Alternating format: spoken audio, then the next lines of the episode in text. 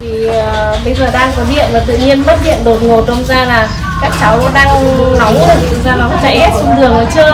Mong muốn là nếu mà có khi nếu mà cắt điện là thông báo đến 1 tiếng thì là người dân chuẩn bị, có khi có nhà có máy nổ ấy thì người ta mở lên thì các cháu nó đỡ nóng hơn. Bây giờ có cắt điện hay hỏng điện để báo cho, thông báo cho dân để dân còn nắm bắt được.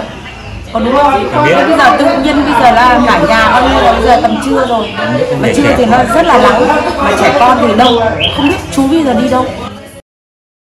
Thưa quý vị thính giả, Hà Nội và nhiều tỉnh phía Bắc đang tiếp tục những ngày nắng nóng cao điểm. Thế nhưng tại nhiều nơi, tại khu vực này, đồng thời xuất hiện tình trạng mất điện luân phiên, thậm chí là không báo trước, khiến cho người dân gặp nhiều khó khăn trong sinh hoạt. Các cơ sở sản xuất, kinh doanh hoạt động cầm chừng, nhất là đây là mùa cao điểm thi cử của các em học sinh, gây ảnh hưởng không nhỏ đến hoạt động học và ôn thi của các em. Thực tế, người dân phải sống chung với cúp điện, còn học sinh phải ôn bài thi trong cảnh cúp điện ra sao? Hãy cùng tìm hiểu với Trinh Trà trong số podcast ngày hôm nay nha!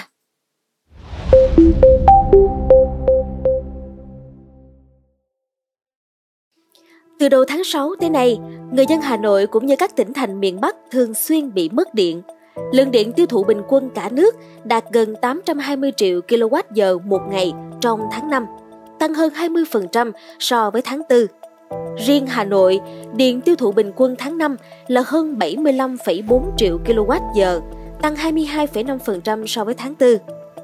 Đến ngày 8 tháng 6, mức tiêu thụ bình quân đạt hơn 85,6 triệu kWh. Với mức tiêu thụ điện cao cùng với nguồn cung về điện đang bị thiếu hụt, vì vậy tình trạng mất điện luân phiên diễn ra thường xuyên hơn so với mọi năm. Chị Vân Anh, một nhân viên ngân hàng, nhắn tin cho mọi người trong nhà về kế hoạch đối phó với lịch cúp điện vừa được thông báo trong khu dân cư. Mất điện từ 4 giờ chiều đến 12 giờ đêm. Tối nhà mình khỏi nấu cơm, kiếm quán ăn ở khu nào có điện, mát mẻ, xong rồi cà phê, chờ có điện thì về ngủ. Trời nóng như rang mà không có điện thì ai chịu nổi. Đây có lẽ là cách mà nhiều gia đình ở Hà Nội làm khi nhận tin báo cúp điện những ngày qua.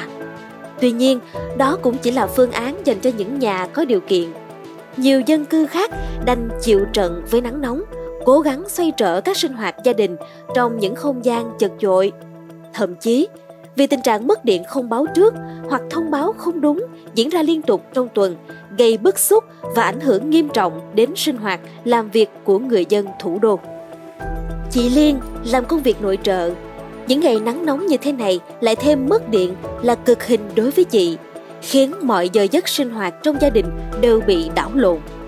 Thì bây giờ đang có điện và tự nhiên mất điện đột ngột, đâm ra là các cháu nó đang nóng rồi, thực ra nó chạy hết xuống đường nó chơi. Mong muốn là nếu mà có khi nếu mà cắt điện là thông báo đến 1 tiếng thì là người dân chuẩn bị, có khi có nhà có máy nổ ấy thì người ta mở lên thì các cháu nó đỡ nóng hơn. Bây giờ có cắt điện hay hỏng điện để báo cho, thông báo cho dân để dân còn nắm bắt được. Còn đúng không? Bây giờ tự nhiên bây giờ là cả nhà coi như là bây giờ tầm trưa rồi, mà trưa thì nó rất là nắng, mà trẻ con thì đâu không biết chú bây giờ đi đâu. Mất điện không chỉ ảnh hưởng nghiêm trọng đến người dân, mà đối với nhiều hộ kinh doanh tại các quận ngoại thành Hà Nội như một bài toán nan giải. Theo anh Hiếu, quản lý kinh doanh một nhà hàng tại quận Long Biên, Hà Nội, việc cắt điện luân phiên diễn ra thường xuyên sẽ ảnh hưởng toàn bộ đến việc kinh doanh, từ lượng khách sụt giảm, nhân viên bị gián đoạn ca làm, đến đồ ăn sẽ dễ bị hư hỏng. Việc mà không chuẩn bị trước ấy, thì khi mà cắt điện đột xuất sẽ ảnh hưởng đến, thứ nhất là khách hàng đến ăn tại nhà hàng, đang ăn mà bị cúp điện này thì là sẽ vừa ảnh hưởng đến nhà hàng vừa ảnh hưởng đến khách hàng. Đấy, và ảnh hưởng nặng nhất nếu mà được báo trước thì nhà hàng sẽ có thể sắp xếp và không cần nhân viên làm cái thời gian đấy, nó không ảnh hưởng đến chi phí trả lương cho nhân viên. Thứ hai là nhà hàng sẽ có cái sự chủ động để thông báo đến khách hàng. Khi mà cắt đột xuất thì ngay cả tâm lý người ta đã không thấy nó thoải mái rồi, cộng theo là những cái đột ngột thì nó sẽ tạo thành cái ức chế cho người dân rất nhiều. Bên cạnh đó, mất điện cũng đang là chủ đề nóng được bàn tán rôm rã trên các diễn đàn mạng. Một nữ nhà văn nổi tiếng vừa kể trên mạng câu chuyện mất điện của Hà Nội như thời bao cấp, bức bối trong căn tập thể cũ, một tay cầm quạt nan quạt, một tay thì bế con. Những ngày đầu bị cúp điện, Nhiều nhà nháo nhào, lo con nhỏ, lo người già, lo giấc ngủ, bữa ăn đều xáo trộn. Sau một tuần, 2 tuần, ai cũng có kế hoạch phòng thân để sống chung với cúp điện. Nhưng dù kế hoạch hoàn hảo như thế nào, nhiều khi chạy trời cũng không chạy khỏi cảnh điện cúp.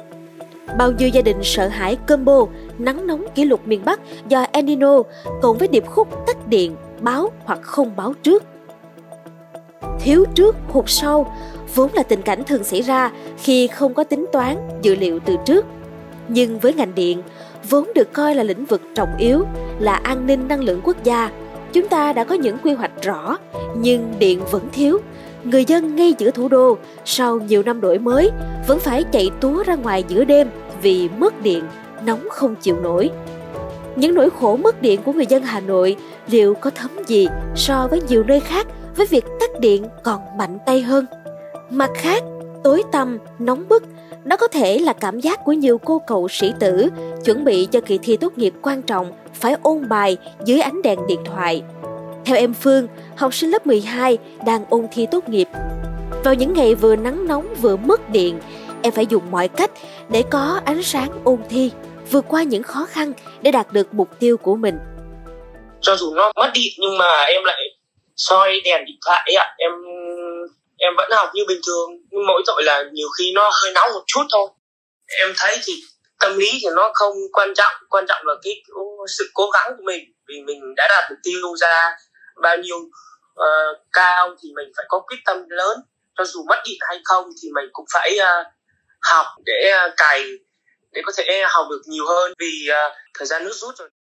Rồi bao nhiêu doanh nghiệp đang lo sốt vó vì chậm đơn hàng, công nhân phập phù bữa làm, bữa nghỉ.